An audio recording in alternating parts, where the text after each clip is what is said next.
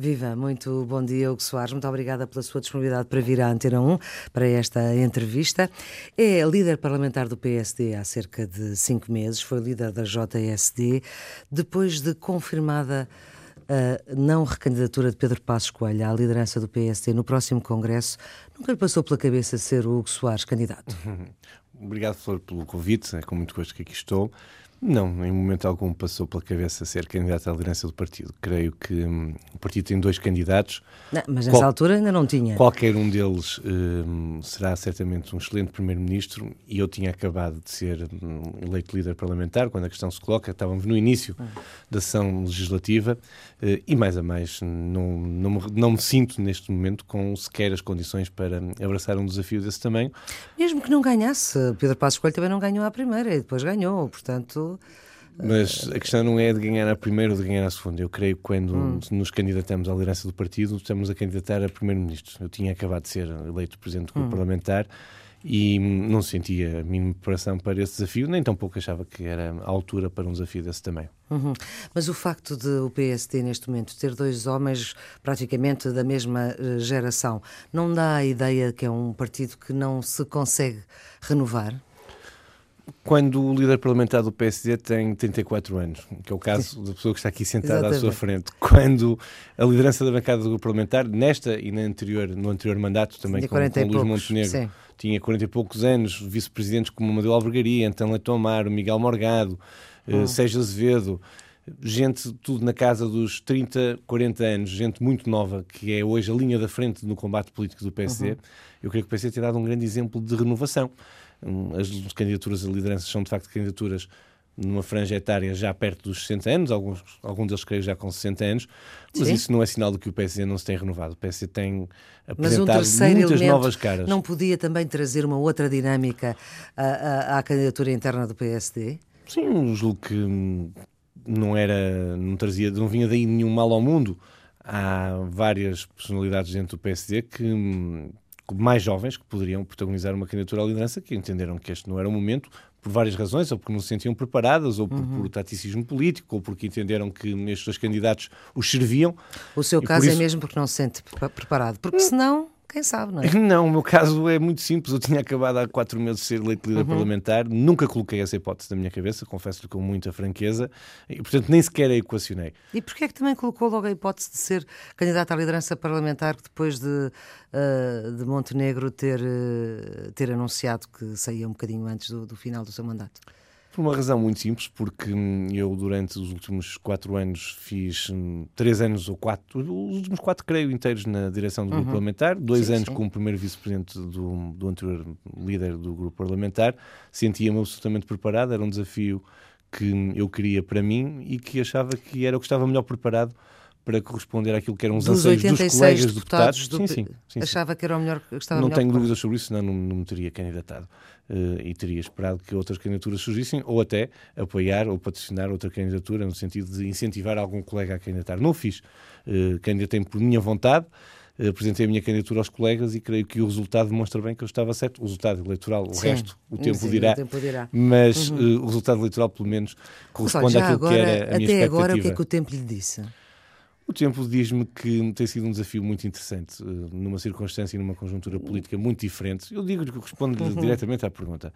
É evidente que todo o contexto hum, de, da oposição do PSD mudou, porque logo a seguir eu ter sido eleito presidente do parlamentar, nós perdemos as eleições autárquicas num resultado muito mau, que motivou o anúncio da não recandidatura, como já teve a oportunidade uhum. de dizer, de Pedro Passos Coelho, e portanto a responsabilidade cresceu não estava nada em cima. Disso, não, é? não, não estava, mas a responsabilidade cresceu, o que não significa que hum, o desafio não tenha crescido também, cresceu, mas uhum. creio que tem corrido muito bem e que hum, o grupo parlamentar tem sido um referencial de estabilidade na oposição ao governo e isso para mim é o mais gratificante. Uhum.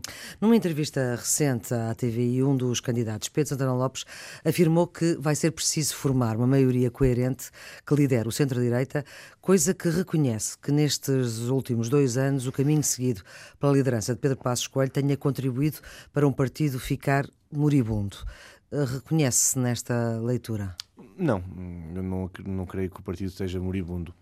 Um partido que tem na frente parlamentar uma renovação como aquela que há pouco lhe elenquei. Uhum. Um partido que trouxe para um, o espaço público quadros nos, no passado recente, como Maria Luísa Albuquerque, como Carlos Moedas, hoje comissário europeu, como Miguel Poiás Maduro, é um partido que tem capacidade de trazer gente da academia, gente das empresas, gente que traz um acrescento à qualidade da vida política em Portugal e por isso é um partido que tem estado muito ativo nas suas secções, nas suas distritais, na frente parlamentar. Mas então porquê é que será que Pedro Passos Coelho acha que o partido nos últimos dois anos, talvez, nestes últimos, o caminho seguido tenha levado o partido a ficar moribundo.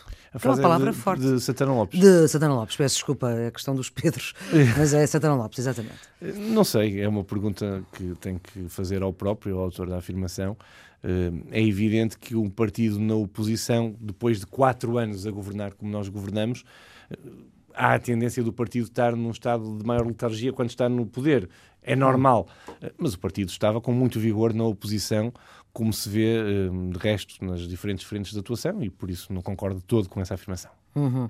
Como líder parlamentar, já o disse, uh, vai ter que ficar equidistante nesta corrida à liderança interna. Já disse também que quer Rio, quer Santana Lopes, qualquer um deles seria primeiro, melhor primeiro-ministro do que é António Costa, mas já decidiu, imagino, o que é que vai fazer no dia 13. E antes disso, hum, eu disse que queria que o grupo parlamentar fosse um referencial de estabilidade. Uhum era importante que a luta interna não influenciasse em nada aquilo que era o trabalho de oposição no grupo parlamentar, eh, mas disse sempre que tomaria uma oposição e que optaria por votar num dos candidatos. Eu sou Sim, dirigente do partido, claro.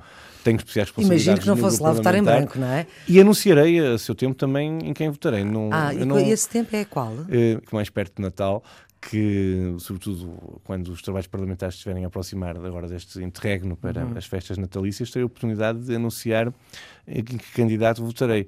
Um, há uma frase que eu uso muito para caracterizar esta minha decisão, tem a ver Mas... muito com a questão que colocava no início. Um líder nunca fica à porta e uhum. por isso eu tomarei uma decisão e sem qualquer tipo de tibieza anunciarei o candidato que, em que votarei e que, que apoiarei até ao dia das eleições diretas. Quem ganhar as eleições é o meu presidente do partido. E isso independentemente das repercussões que possa ter para, para si, eu acho que mesmo que apoie um candidato e ganhe outro, uh, nada muda na liderança parlamentar do PSD. Eu não sei se alguma coisa vai mudar na liderança do grupo parlamentar do PSD. Sei duas coisas. A primeira o seu mandato é de dois é anos. que o meu mandato sim. é de dois anos uhum. e que quem elege a direção do grupo parlamentar são os... são os deputados. E, portanto, o meu mandato é dos meus colegas deputados.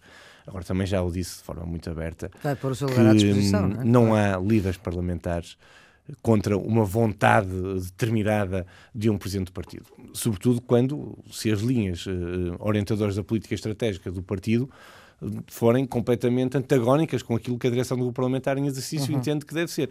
E por isso eu terei uma conversa, seja com qual dos candidatos vier a ganhar as uhum. eleições, a seu tempo, eh, e onde falaremos sobre essa questão, mas não é, confesso-lhe, matéria uhum. que neste momento me preocupa.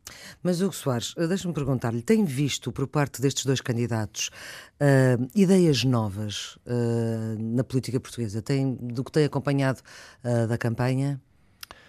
Eu creio que esta campanha tem sido muito virada do que eu tenho acompanhado Uh, para sessões de esclarecimento muito próximo da militância ativa do, sim, do PC, com salas muito cheias de ambos os lados, isso parece-me evidente pelo aquilo que eu vou vendo nas imagens, pelo que vou podendo acompanhar, uh, e confesso que tem sido sobretudo uma primeira fase em que eu entendi que os dois candidatos estavam a desviar-se do essencial, porque procuraram os dois marcar muito território relativamente um ao outro, digo também sem sem qualquer reserva.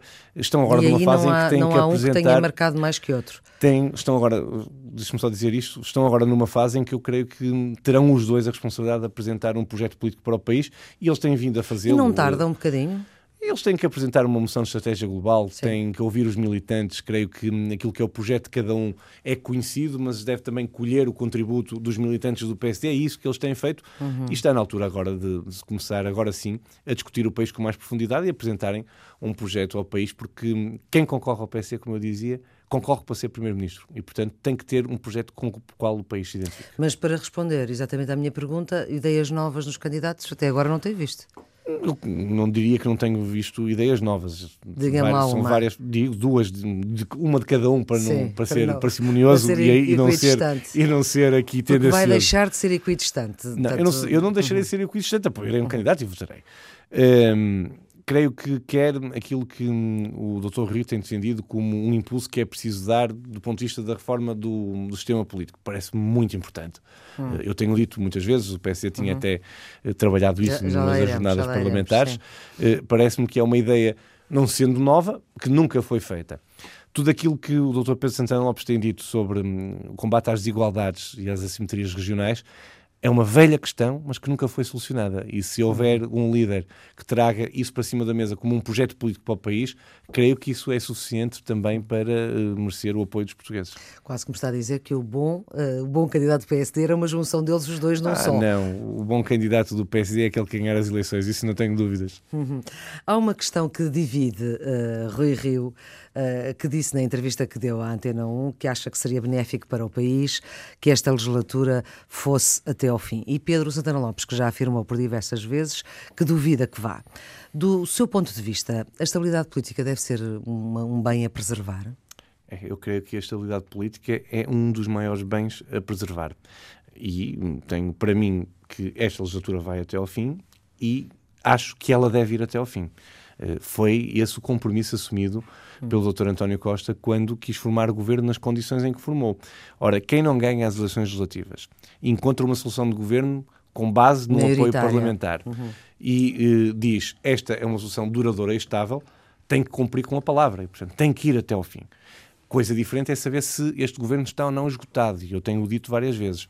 Naquilo que é importante fazer no país, o governo já se esgotou terminando, se quiser, fazendo uma checklist daquilo que estavam nas posições conjuntas entre os partidos que compõem a maioria parlamentar, uhum.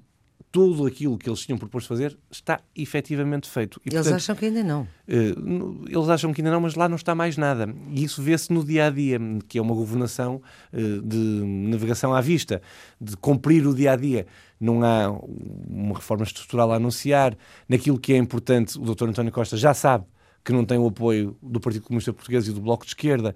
E, portanto, nós vamos arrastar-nos nos próximos dois anos até ao final da legislatura. Mas há aqui, Mas precisamente, uma nova, liderança, uma nova liderança do PSD não terá a tentação de fazer precisamente com que esta legislatura não vá até ao fim. Mesmo o Rui Rio, que diz que acha que é benéfico para o país que, que a legislatura vá.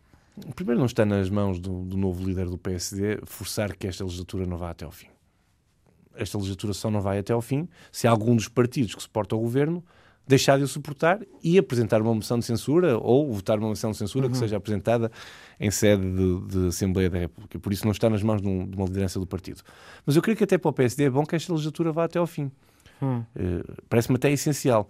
Eh, primeiro por uma questão de estabilidade política, e ela é boa para tudo, é boa para o ciclo económico, é boa para a previsibilidade das políticas, e por isso é importante que a legislatura vá até ao fim. Mas é também importante para um líder do partido se possa preparar para as eleições, e dois anos não é tempo demais para que um líder do partido, que não vai chegar a, sequer, a ser sequer dois anos, depois de fevereiro, que é uhum. quando verdadeiramente é entronizado a nova liderança, eh, possa preparar umas eleições legislativas e por isso não creio que nenhum deles tenha essa tentação. Portanto, é preciso dar esse tempo uh, da legislatura para que se prepare o, o, novo líder do PST, venha ele a ser quem, quem, quem for. Numa entrevista ao Expresso, em agosto deste ano, disse que e, e, fui buscar esta citação porque antes uh, tinha dito, antes das eleições de 2015, e aí uh, tinha acertado, que foi dos poucos no PSD que disse que o PSD ia ganhar as eleições em 2015. Mas uh, vou buscar esta citação ao expresso para tentar perceber o que, é que, o que é que aconteceu. Porque disse: vamos ganhar várias câmaras ao Partido Socialista e o Partido Socialista vai perder muitas câmaras, além das que vai perder para o PSD. Bom, sabemos que, que não foi assim, nem o PSD ganhou câmaras, nem o PS perdeu câmaras, antes pelo contrário, ganhou. Tirando os casos de Lisboa e Porto, que são casos muito, uh, uh, muito muito diferentes do resto do país, digamos assim, politicamente e pela forma como, como ocorreu. Que explicação é que o senhor encontra para que em agosto, portanto, muito pouco tempo antes das autárquicas, eh, não tenha acontecido aquilo que estava à espera que acontecesse? O que é que leu mal? O que é que. É ali mesmo mal. Eh, por várias razões. Creio agora, depois de ver os resultados uhum. eleitorais. Em primeiro lugar, deixe-me dizer que eu tive razão realmente em 2012, quando ninguém acreditava. 2015. Mas é, bem, razão em 2012, no pico da crise, nos finais de 2012, numa entrevista que dei ao Sol, na altura, uhum. uh, onde eu dizia que era dos poucos maluquinhos que acreditavam no PSD que se podia ganhar as eleições de 2015 e viemos a ganhá-las. Uh, mas também estava convencido que o PSD ia ter um bom resultado autárquico e achava que isso poderia acontecer por duas razões. a um primeira, porque facto... acreditava nos candidatos que o PSD estava a apresentar. Uh, tinha confiança nas escolhas que estavam a ser feitas pelas estruturas locais. E, por outro lado, pensei sempre que hum, quer o Bloco de Esquerda, quer o Partido Comunista Português pudessem subir o seu score eleitoral fruto daquilo que eles consideram que é o ganho deles na intervenção do, no, governativa. Foi tudo ao contrário. Tenho, o Bloco de Esquerda ganhou um bocadinho, mas... Perdeu em número de votos e número de mandatos relativamente às Sim, autárquicas anteriores. Em Lisboa, Sim, mas nós não podemos olhar para... Sim. Vamos lá ver. O Bloco de Esquerda elege um vereador Sim, mas estamos a falar do PSD, desculpa lá. Não, mas é portanto, porque para o, PSD perder, bloco... para o PSD perder, alguém tem que ganhar. Claro. E é preciso mas ganhou que... o PS. E, pois, mas é preciso perceber como é que o PS ganha. Eu vou-lhe dar dois ou três exemplos que é elucidativo uhum. que eu estou a dizer. Guimarães. Sim. O PS aumenta o score eleitoral e o PSD faz um grande resultado um resultado que, se me dissesse antes do dia das eleições, eu dizia-lhe o PS já ganhou esta Câmara se tiver 36 mil votos. Creio que foi o que teve. Hum. O PS teve os 36 mil votos. Mas não ganhou. E o PS disparou no resultado eleitoral. O PCP sempre teve um ou dois vereadores em Guimarães desde o 25 de Abril. Não tem nenhum nestas eleições. Hum. Isto para dizer que o Partido Socialista, desculpe uma ligeireza da expressão, mas comeu mesmo os votos todos à esquerda do Partido Socialista. Isso fez, evidentemente, crescer o seu score eleitoral. E depois há outra razão, que assumo também com, com, com muita lealdade, que o PC fez muito mais escolhas. O PC teve más escolhas eleitorais. Cometeu erros nas escolhas das suas candidaturas em muitos sítios e por isso foi penalizado. Porque o eleitorado eh, normalmente tem razão e eh, penalizou as escolhas escolhendo outros. É a festa da democracia. Eh, e está a pensar, essas más escolhas, está a pensar em Lisboa e Porto? Se não foram escolhas aceites pelo eleitorado e se tiveram o resultado que tiveram, então foram más escolhas. Uhum. O senhor dizia que o PSD tinha a obrigação de ganhar Lisboa, mas apostava na candidatura de Santana Lopes. Eu achei sempre que o PSD tinha a obrigação de ganhar Lisboa como tinha a obrigação de ganhar o Porto. Eh, eu creio que está à vista que o presidente Medina é um presidente batível em eleições. O resultado da doutora Assunção Cristas demonstra isso. Um, ehm, Parece-me que tudo correu mal na campanha do PSD. Eu não tenho que ter medo das uhum. palavras e, mesmo tendo uh, com um lugar de responsabilidade no partido, não me parece sequer correto que viesse aqui fazer outra coisa que não dizer aquilo que verdadeiramente sinto e percepciono. Posso estar muito errado, mas creio que terá corrido muito má a campanha. A campanha correu mal, o PSD. Uh, eh, não estou sequer a falar do processo de escolha do candidato. Veja, uh, para que fique claro, não é o hum. atraso na escolha do candidato. O candidato foi escolhido a tempo. Agora, o candidato não entrou bem no terreno. Não entrou bem no terreno, não foi bem percepcionado pelas pessoas, não conseguiu ganhar lastro do ponto de vista eleitoral e o resultado é o que é, e é um resultado péssimo para o PSD. Ponto. Uhum. E, portanto, essa má leitura da realidade autárquica nessa altura não acha que pode toldar outros, uh, outras leituras da realidade daí para a frente? Já acertei muitas vezes, falhei nessa. Também não queria que ninguém tivesse à espera que eu, em agosto, dissesse que o PSD ia perder um, uh, as eleições autárquicas, ainda que pudesse achar que não achava, não foi Sim. o caso de fazer nenhum jogo político. Sabe, eu, eu sou de Braga e Sim. em 2013, num dos piores resultados eleitorais do PSD, eh, quando muitos candidatos achavam que era muito importante dizerem que tentarem passar pelos pingos da chuva da política que o PC estava a fazer no governo, eu, em Braga, um, ganhei as eleições que nunca tínhamos ganho ao Partido Socialista. E nunca escondemos quem éramos, explicávamos às pessoas que estávamos a fazer uhum. no governo e pela primeira vez ganhamos umas eleições em Braga. E, portanto, eu sei bem o que é fazer política autárquica. Fui candidato Sim. a vereador com 21 anos e, portanto, fui vereador com 21 anos. Uhum. Veja, sei bem o que isso é. Uh, e, portanto, onde era difícil. Estar na política desde os 18 e relembro tem 34, portanto, portanto também não são tantos assim. Não, mesmo. Mas olha, nessa mesma, nessa, exatamente, ainda bem para si, nessa mesma entrevista ao Expresso, uh, também se enganou, disse que não seria o resultado das autárquicas que vai mudar o panorama político. É verdade sabemos que mudou uh, e por iniciativa do líder uh, do, do, seu partido, do, do, PSD. Pensa que era inevitável a saída de Passos Coelho? Eu julgo que a análise que Passos Coelho faz no, nos dias seguintes às eleições autárquicas é uma análise. Sabemos qual é a análise, eu quero é saber a sua. O senhor, basicamente, hoje é o número 2 visível do partido. Mas é? eu, estou-lhe a fazer a minha análise, hum. que se constata pelo que aconteceu a seguir. Eh, eu julgo que em 2015 a esquerda percepcionou. Eh, o Dr. António Costa, por um lado, de uma lógica de manutenção de poder do ponto de vista pessoal, e o Bloco de Esquerda e o Partido Comunista Português percepcionaram que não podiam deixar Pedro Passos Coelho governar mais. E não podiam deixar Pedro Passos Coelho governar mais porque sabiam que o projeto político que estava a ser implementado em Portugal ia ser um projeto político de sucesso. Não só do ponto de vista económico, do ponto de vista financeiro, mas digo-lhe com toda a franqueza, e podemos explorar isso porque é uma conversa que eu creio que o país deve fazer, até do ponto de vista cultural. Uh, e, Bom, mas isso é em 2015, agora e, estamos em não, Mas eu explico-lhe, para explicar, isto tem, se isto não tiver um contexto, eu claro. tenho mais dificuldade em fazer a, certeza, a explicação do meu raciocínio. E por isso, um, como tiveram essa percepção, uniram-se no governo. E foi, de facto, Passo Coelho o verdadeiro cimento desta maioria parlamentar. Que a partir do momento em que Pedro Passo Coelho anuncia que sai, os casos de desconcentração, de desfocagem, daquilo que nós achávamos que nunca aconteceria num governo de António Costa, porque é unanimemente reconhecido como um político muito habilidoso, sucedem-se. Os disparates são uns atrás dos outros. Portanto, acha que isso... As tais trapalhadas hum. são umas atrás das outras.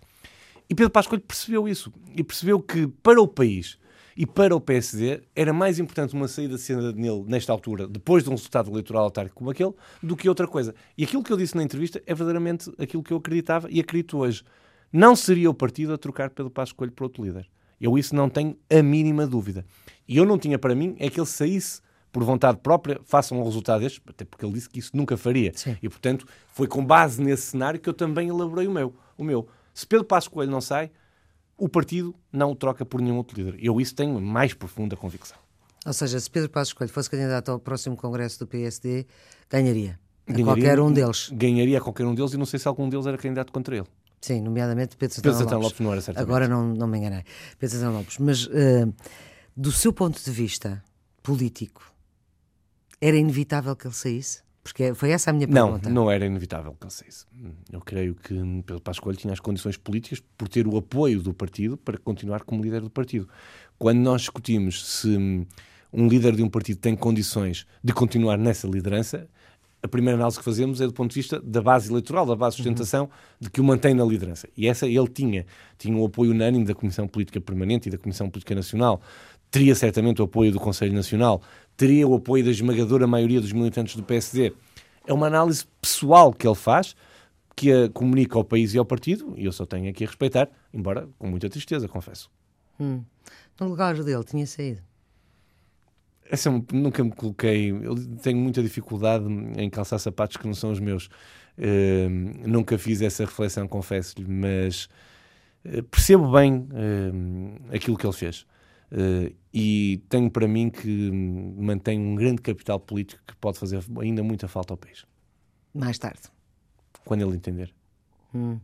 E, portanto, a saída dele, em seu entender, é o que está a provocar alguma descoordenação. Também acho que sim. Uh, na, na, na, atual maioria política. Há duas razões, a meu ver, para acontecer este desmembramento do governo que, que está a acontecer.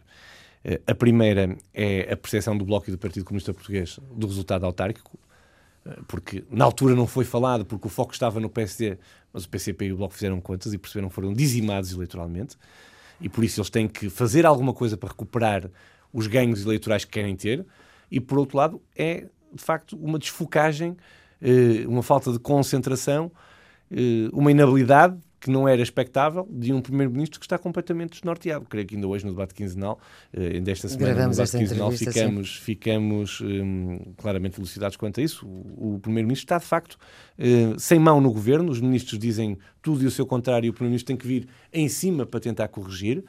Um, e porque ele sente este esgotamento do próprio governo e daquilo que os unia. E o que os unia era, de facto, Pedro Passos Coelho, que não queriam que governasse. Uhum.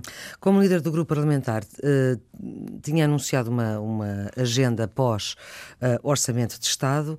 O que eu lhe pergunto, uh, neste momento, essa agenda mantém-se? Totalmente. Nós vamos continuar a nossa caminhada de apresentação também de propostas do ponto de vista de uma posição construtiva que sempre defendi. Vamos ainda esta semana apresentar, ou tivemos a oportunidade de apresentar esta semana, se quiser, uma vez estamos a, uhum. a passar no, no sábado, um, uma alteração ao regime do inquérito parlamentar, creio que é essencial uhum. para voltar a credibilizar um instituto tão Essa é importante é como são as comissões que, parlamentares que de inquérito. Uhum. Uh, apresentamos e Quer vamos evitar, discutir... Uh, já agora, uh, para nós percebermos, essas alterações, não sei se são mais, mas pelo menos as duas das mais importantes é o, o evitar o chumbo de audições pedidas pelos partidos que não são maioritários, não é?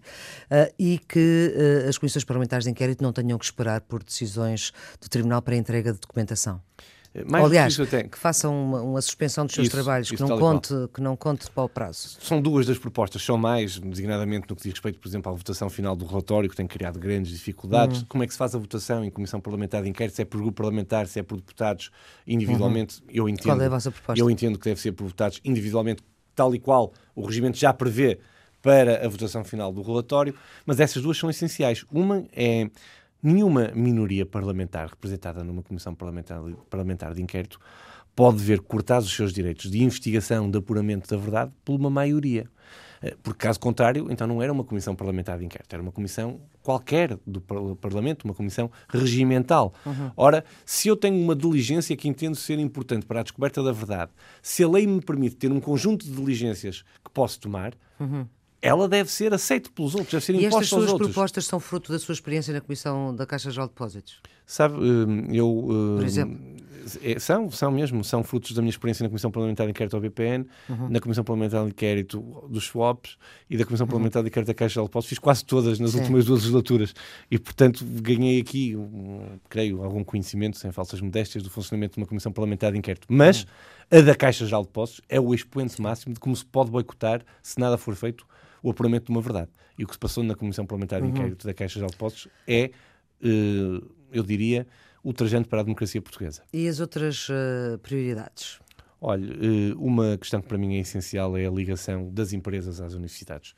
Nós temos hoje, de facto, cada vez melhores universidades com, a apostar no conhecimento e na inovação, mas depois creio que há ainda um desligamento, se quiser, entre as universidades e as empresas. Nós vamos apresentar, já tivemos oportunidade de fazer um pacote legislativo e agora vamos aprofundá-lo, promovendo hum. colóquios, um conjunto de iniciativas que visam precisamente pôr o conhecimento das universidades à disposição das empresas e do tecido económico. Hum. Especializar também o ensino universitário no meio e na comunidade onde estão inseridos. Parece-me que é absolutamente fundamental para podermos criar aqui conexão e ganhar sinergias entre o conhecimento e as universidades. Ao nível da descentralização, nós temos ainda um caminho muito grande para fazer. Eh, nós temos as nossas propostas e elas estão atrasadas num grupo de trabalho e eu acho que elas devem avançar rapidamente porque este é um momento para o fazer. Porque começaram agora, começou agora, começaram agora os mandatos autárquicos e, portanto, esta é a altura de podermos aprofundar isso, até no âmbito do sistema político. Da revisão da lei eleitoral. Eu acho que hum, a lei eleitoral devia definitivamente ser alterada por forma a um, aproximar, por um lado, eleitores de eleitos, mas por outro também a permitir uma maior proximidade, maior contacto, maior conhecimento dos deputados com os círculos mas, eleitorais. Hugo Soares, essa foi uma matéria que, uh, quando uh, governava a maioria PSD-CDS, foi tentada e mesmo não foi possível por causa da parte CDS da maioria. Sim, é verdade. Hum. É uma daquelas matérias em que hum, só é possível fazer com um consenso com o Partido Socialista. É assim. E Há então? tantas outras, e eu acho que isso é muito importante. E espero que o Partido Socialista também ache. Porque hum. nós achamos outras matérias. Veja, nós. Mas querem procuramos... fazer nesta legislatura ainda? É evidente que agora temos que esperar também pelas prioridades do novo líder partidário, uhum. porque eu creio que uma matéria como esta, que é de regime, uh, não faz sentido um grupo parlamentar avançar sem saber qual é a opinião e da a nova estratégia política. E a vossa proposta já está totalmente desenhada? Nós tínhamos ainda... uma, nós Sim. tínhamos, estávamos a terminar uma proposta, como Tinha sabe. uma proposta quando estavam no governo, mas creio que não é exatamente essa. E, mas, e agora, quando, agora na oposição, nós fizemos um amplo debate em jornadas uhum. parlamentares Sim. no Algarve, precisamente sobre este tema. Estávamos a construir uma proposta com base em círculos uninominais, com um círculo nacional que pudesse corrigir a proporcionalidade. Estávamos a estudar e a fazer vários cálculos para que a proporcionalidade pudesse sempre ser acautelada. Tínhamos um grupo de trabalho no exemplo, âmbito do partido ideias, creio que a funcionar. Era, se estou bem lembrada, creio que era que os círculos maiores, Lisboa e Porto, fossem Uh, Encurtados, se quiser. Ou, ou, subdivididos, não ou sei. Ou subdivididos. Isso uhum. cria, evidentemente, aproximação e era uma das hipóteses também para corrigir a proporcionalidade e, menos e para deputados, aproximar. Claro.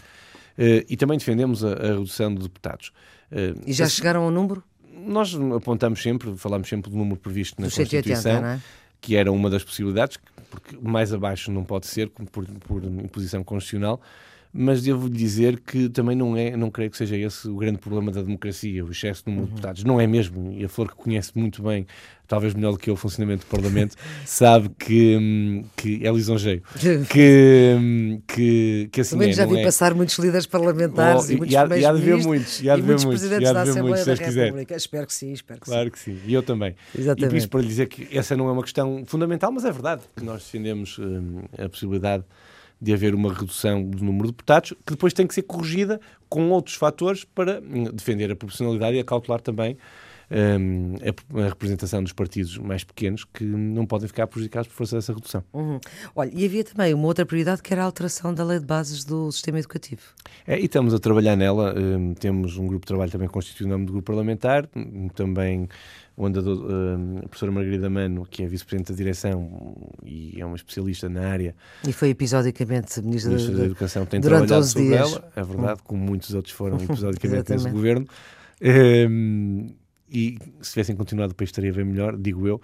Um, está a trabalhar nessa, nessa, nessa, nesse projeto legislativo também e por isso temos aí várias iniciativas. Mas o que Soares, estas questões, uh, não sei se a aproximação da, das empresas, com as, com, aliás, da, do, do, trabalho científico das universidades com as empresas obriga, creio que não, mas estas três questões, a alteração do regime jurídico dos inquéritos parlamentares, lei de base do sistema educativo, lei de base do sistema educativo e revisão da lei eleitoral, nada disto se faz se não houver dois terços. É verdade. Um, essa é a prova provada que nós não desistimos de fazer reformas estruturais, mesmo estando na oposição, já que o governo não as faz procurando consensos com o Partido Socialista. Bom, e se, seguramente se tem isto em agenda, já tratou de ver qual é que é a abertura, oh, porque Flor, senão o, vamos, vamos vale deixar esta questão muito clara. Ai, hum. vale sempre a pena, quanto mais não seja para marcar uma posição política. Uhum. Ninguém espera que, pelo Partido Socialista funcionar como uma espécie de rolo compressor e a sua maioria e chumbar todas as propostas que vêm da oposição, que o PC se abstenha de apresentar propostas. Mas não vamos fazer. Soares, mas isso também faziam quando eram maioria absoluta, também faziam isso às propostas do PS e do É, Flor, mas eu vou lhe dizer uma coisa. Uh, ninguém se lembrará de um orçamento de Estado em que o PSD não tenha. O PSD, sim, no grupo parlamentar, estando no governo, não tenha aprovado uma, duas, três, dez propostas dos partidos da oposição. E o que aconteceu, por exemplo, nesta discussão na especialidade, foi que o Partido Socialista, as 87 propostas do PSD e as 90 do CDS, uhum, não foi capaz sim. de ver o mérito numa. Sim, umazinha, como dizia. Bom, Parece-me aqui... que é elucidativo mas da vamos... postura. Agora, dito isto, é importante haver consenso em determinadas áreas que são importantes para o futuro do país, ninguém duvida. O PSD deve bater-se por apresentar propostas nessas áreas? Também creio que ninguém duvida. Esperamos agora uma reação de abertura do Partido Socialista. Nós nunca dissemos que não estávamos disponíveis para fazer consensos. Ainda esta semana vimos como o Partido Socialista foi capaz, e eu saúdo, de se aproximar da posição do PSD relativa a uma matéria muito importante, que é o projeto político de defesa comum na União Europeia. Portanto, parece-me que também aí um, deu-se uma prova esta semana. Mas o Primeiro-Ministro veio dizer que sempre tinha defendido isto. Mas e, porquê portanto... é que não escreveu? Pois, essa é uma, pois é, uma coisa é que, que se tem que perguntar a ele. É que temos um governo, de facto, que diz muitas vezes, mas faz hum. pouco. Hum. Repare hum, uh, nos debates quinzenais. O Primeiro-Ministro, quando abre os debates quinzenais, anuncia sempre 8 a 9 medidas por debate quinzenal. Faz mesmo lembrar o engenheiro Sócrates. Nessa, nessa medida é exatamente igual. Os debates quinzenais são abertos com a apresentação Por de uma panóplia de propostas. Não me lembro de medidas. E, ui, várias. Já anunciou as que fez e anunciou as que quer fazer do ponto de vista social. A questão é outra. É que depois, na prática, com um grau de concretude, não se faz nada. Na questão da pesca foi exatamente a mesma. O, o governo e o PS vieram dizer ah, nós já tínhamos dito que até aceitávamos isso. Mas a verdade é que no projeto de lei, Estava. projeto de resolução, no caso, que tinham uhum. feito, não tinham escrito nada. Escreveram depois, não tem problema nenhum. E, não tem problema nenhum e tiveram os votos favoráveis do PSD e do, e do CDS. Não foi preciso, uh, apesar da, da, insistência do Presidente da República a dizer que não fazia nenhum sentido, que não. Uh, que, enfim, que nesta matéria não houvesse um enorme consenso no Parlamento português. É, foi importante, creio, a intervenção do Sr. Presidente da República. Chamou a atenção para uma questão que era óbvia, creio, que é se os partidos estavam todos hum. de acordo não se percebia como é que não podia haver um consenso. Olha, mas agora deixa-me perguntar-lhe, destas prioridades que foram enunciadas por si, do sistema educativo, o regime jurídico dos inquéritos, revisão eleitoral, aproximação de, das empresas, eh, do conhecimento científico das universidades às empresas. Qual é que é o candidato do, do, à uhum. liderança do PSD que mais está sintonizado com isto? Eu creio que deverão estar os dois. Hum. Não tive oportunidade de conversar com nenhum dos dois para aprofundar qual dos dois tem mais interesse numa ou noutra, ou, ou entende que uma é mais prioritária uhum. que outra. Uh, tenho a certeza que devem estar os dois, porque essas são matérias estruturais e o PSD habituou os portugueses a ser um partido reformista e que, quando vai às questões, vai a fundo e quer mesmo transformar a sociedade uhum. com um objetivo, que as pessoas possam viver melhor. Estas questões não, não podem ficar resolvidas até ao dia 13 de janeiro. Não, não ficarão isto, certamente. Não, Nenhuma não delas. ficarão certamente. Mas uh, em termos de entrada na, na, Assembleia da República, além da dos inquéritos parlamentares, mais alguma vai dar mesmo entrada? Provavelmente até janeiro não. Não vale a pena estar a, a criar essa ilusão porque elas estão a ser trabalhadas e, não e é por também... causa da, da, disputa interna no PS. Não, não tem nada a ver com isso. Agora, hum. não deixo de lhe dizer uh, que o PC hoje tem um líder eleito e tem uma direção estratégica no partido, chama-se hum. Pedro Passos Coelho. Sim. E que não deixa de decidir, claro. como se tem visto.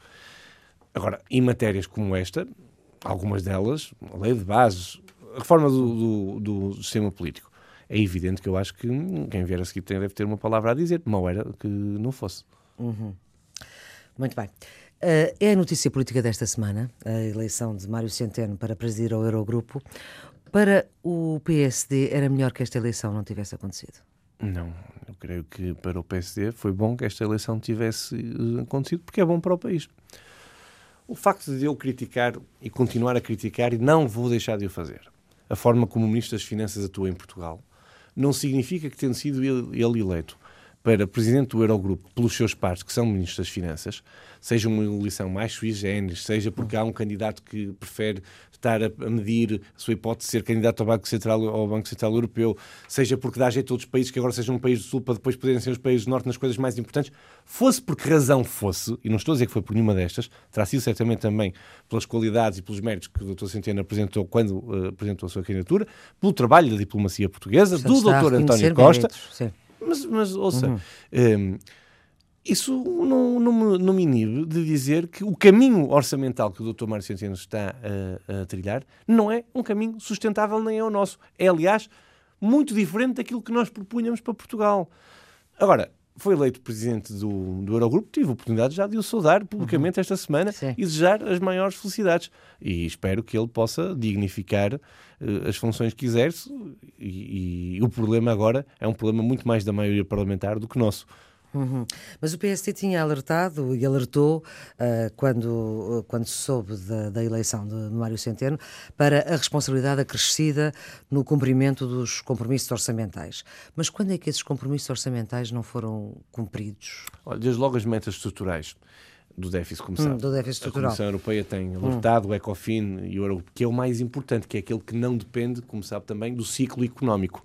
Uh, nós temos vindo a reduzir o nosso déficit, é verdade que sim, Mal era, Flor, que hum, o governo anterior tivesse trazido o déficit de 11% para 3% e este governo não conseguisse baixá-lo dos 3%.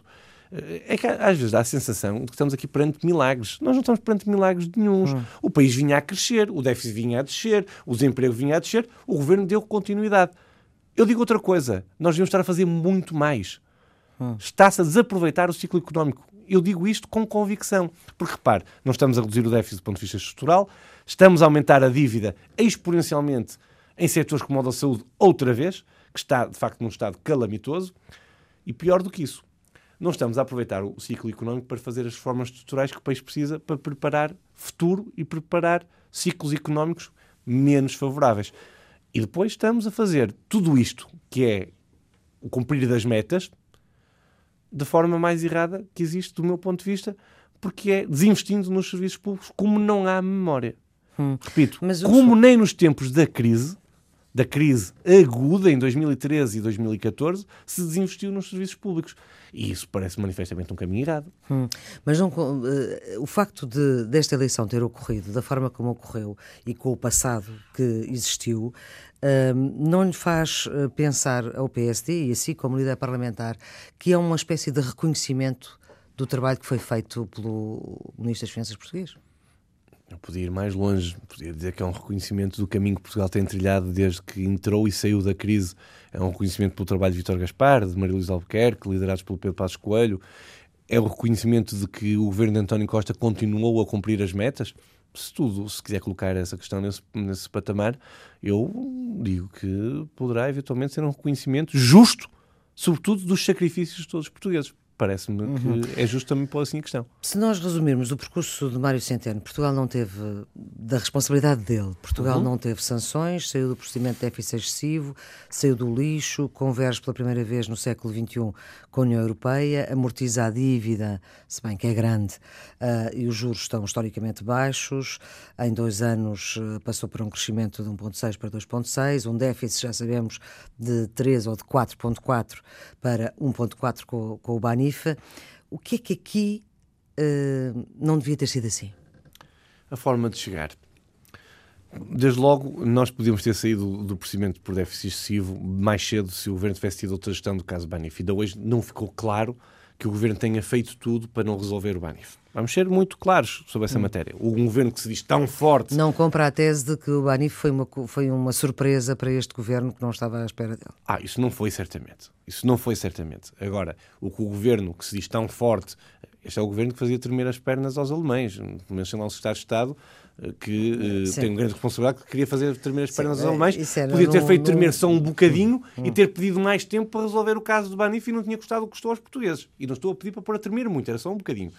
E, portanto, podíamos ter saído mais cedo do procedimento por déficit excessivo, podíamos hoje estar uh, a crescer de outra forma. O ano 2015 e o ano 2016 foram, de facto, sobretudo o ano 2016, foi um ano perdido. Nós crescemos menos em 2016 do que em 2015.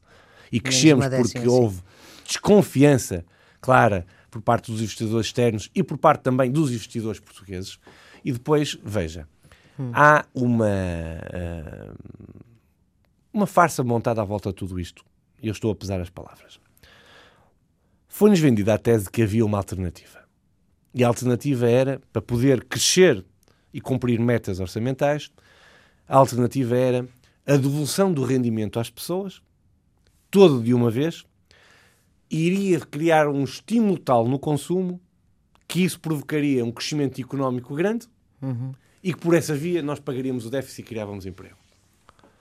Esta foi a tese que nos foi contada da alternativa. Nada disso aconteceu. O governo cumpriu as metas orçamentais com cativações, que é uma nova forma de chamar aos cortes, desta vez de forma cega, sobretudo na educação, na saúde e nas áreas de soberania, não pagando dívidas a fornecedores, não havendo investimento público, não havendo investimento público, porque era outra das pedras de toque do modelo económico do Dr. Centeno, que era o investimento público ia criar um estímulo à economia e a economia ia crescer. No ano passado foi, do ponto de vista do investimento público, um dos, o pior ano há 50 anos atrás. Hum. Uh, e tudo isto é uma farsa contada aos portugueses que sentem verdadeiramente, vamos dizê-lo também, que há uma devolução de rendimentos mais apressada e depois não percebem que é um aumento, porque se percepciona menos, uma, uh, um aumento da carga fiscal do ponto de vista dos impostos indiretos que são verdadeiramente os mais iníquos, os mais injustos, porque hum, em Portugal metade das pessoas que, pagam, que, que, deveriam pagar IRS não pagam, porque não chegam sequer a atingir Sim. O valor mínimo para pagar IRS. E essas pessoas viram a sua vida mais cara porque pagam mais impostos uhum. que pagavam antes. Mas o que faz, eu gostava de voltar portanto, a... Só para terminar, deixa-me só terminar, peço desculpa, sem lhe querer roubar mais tempo. O modelo económico é verdadeiramente uma farsa perante aquilo que nos foi contado e tem prejudicado, evidentemente, aquilo que devia ser o aproveitado ciclo económico. E tudo isso tem acontecido muito apesar do governo, mas apesar do governo, o ciclo económico é altamente favorável, as taxas de juros, que não nada têm a ver com o governo, têm a ver sobretudo com a política de compra de dívida pública do BCE, como sabe, ajuda e por isso o governo, uhum. deixe-me usar uma expressão também mais ligeira, tem-se safado no cumprimento das metas. Mas eu creio que esta é a expressão que melhor caracteriza a governação do Dr. António Costa. O Dr. António Costa vai-se safando. Uhum. Uh... Porquê que há, uma, uma questão que eu, que eu não tenho alguma dificuldade em perceber é porque que a eleição de Mário Centeno para o Eurogrupo, que é a argumentação do PSD, porque que iria contribuir para o não cumprimento das, de, das metas orçamentais? Não, não, confesso, não leva mal, confesso que não lhe podia, não, não, não consegui acompanhar na pergunta. O PSD está a dizer que o PSD entende que PSD, a eleição de Mário Centeno iria dificultar o cumprimento das metas? Não, não pelo contrário. É, é, exige mais responsabilidade no cumprimento das metas. Sim. O que eu pergunto é porquê é que o facto de ele ser eleito faria com que Portugal deixasse de cumprir as metas? Não, ao contrário. Cria mais exigência para o cumprimento, é isso que nós temos uhum, dito. Repare. Certo. E isso Sim. que assusta o Bloco e o Partido Comunista Português. Quando nós ainda esta semana tivemos o Ecofin a dizer, a chamar a atenção a Portugal... sabem perfeitamente que... É verdade. Uh, esse é o dado, não é? É verdade, mas repare, quando nós esta semana tivemos o Ecofin a fazer um alerta a Portugal a dizer atenção à questão do déficit estrutural. Podíamos estar agora aqui a perder 5 ou 10 minutos a falar da história da Roménia e do que está a acontecer com a Roménia relativamente à questão do déficit estrutural também e dos alertas todos que estão a ser feitos. Se Mário Centeno é presidente do Eurogrupo, ele tem obrigação de dar o exemplo também perante os seus pares. Eu espero que ele não se limite a ser um porta-voz do Eurogrupo. Ele já disse que não, já disse que tem ideias próprias e que Muito vai bem. tentar levar. Não acha que isto também corresponde a uma certa mudança? Uh, uh, provavelmente não vai fazer a mesma política que o Sr. Dijsselbloem. Não me parece. Mas o Sr. Dijsselbloem não tinha política, não Sim. leva mal, Flor. Sim, a tinha... política é do Eurogrupo. Claro. O Sr. Dijsselbloem era mesmo um porta-voz do Eurogrupo, dizia cá uhum. fora o que eles combinavam dizer lá dentro. dentro. Sim. E portanto, o Dr. Mário Centeno, com todo o respeito, eh, é de facto prestigiante para ele, é importante para Portugal, porque é um cargo de relevo. Não vai mudar coisa nenhuma por ser presidente do Eurogrupo. O Eurogrupo é constituído pelos ministros das Finanças dos, dos, países que compõem a União Europeia, portanto ele não tem, a zona euro, portanto ele não tem hipótese. Uh, não vai para lá bater o pé a ninguém porque já não bateu noutras alturas. Pelo contrário, pelo contrário, como dei agora o exemplo do caso Banif. E portanto, terá que dar, está com mais um holofote em cima, e tem que hum. dar mais um exemplo e ser mais exigente também cá dentro. E eu acho que isso é positivo. Uhum. Muito bem. Vamos agora, estas conversas acabam com uma escolha musical. Quer apresentar a sua? E. Numa semana em que hum, tivemos eh, a notícia, no, no, final de uma semana em que tivemos a notícia eh, da infeliz morte de Zé Pedro, um, um grande músico dos chutes e pontapés, e sendo os chutes e pontapés uma banda eu diria, incontornável e, e, e intemporal. e intemporal também, uhum. uh, que todos nos habituamos a ouvir e a gostar. Creio que escolher uma música dos chutes era quase obrigatório, quase uhum. mandatório e escolhi o à minha maneira porque eu também gosto muito de fazer as, minhas, as coisas à minha maneira, hum. porque quando faço à minha maneira, pelo menos tenho a certeza que as faço com convicção. Muito bem, muito obrigada, Obrigado, Soares, por esta disponibilidade para esta entrevista. A produção é de Carla Pinto e Margarida Vaz, os cuidados técnicos de José Silva e está disponível sempre em podcast e nos sítios habituais da net, em rtp.pt. Tenham um bom fim de semana. Obrigado.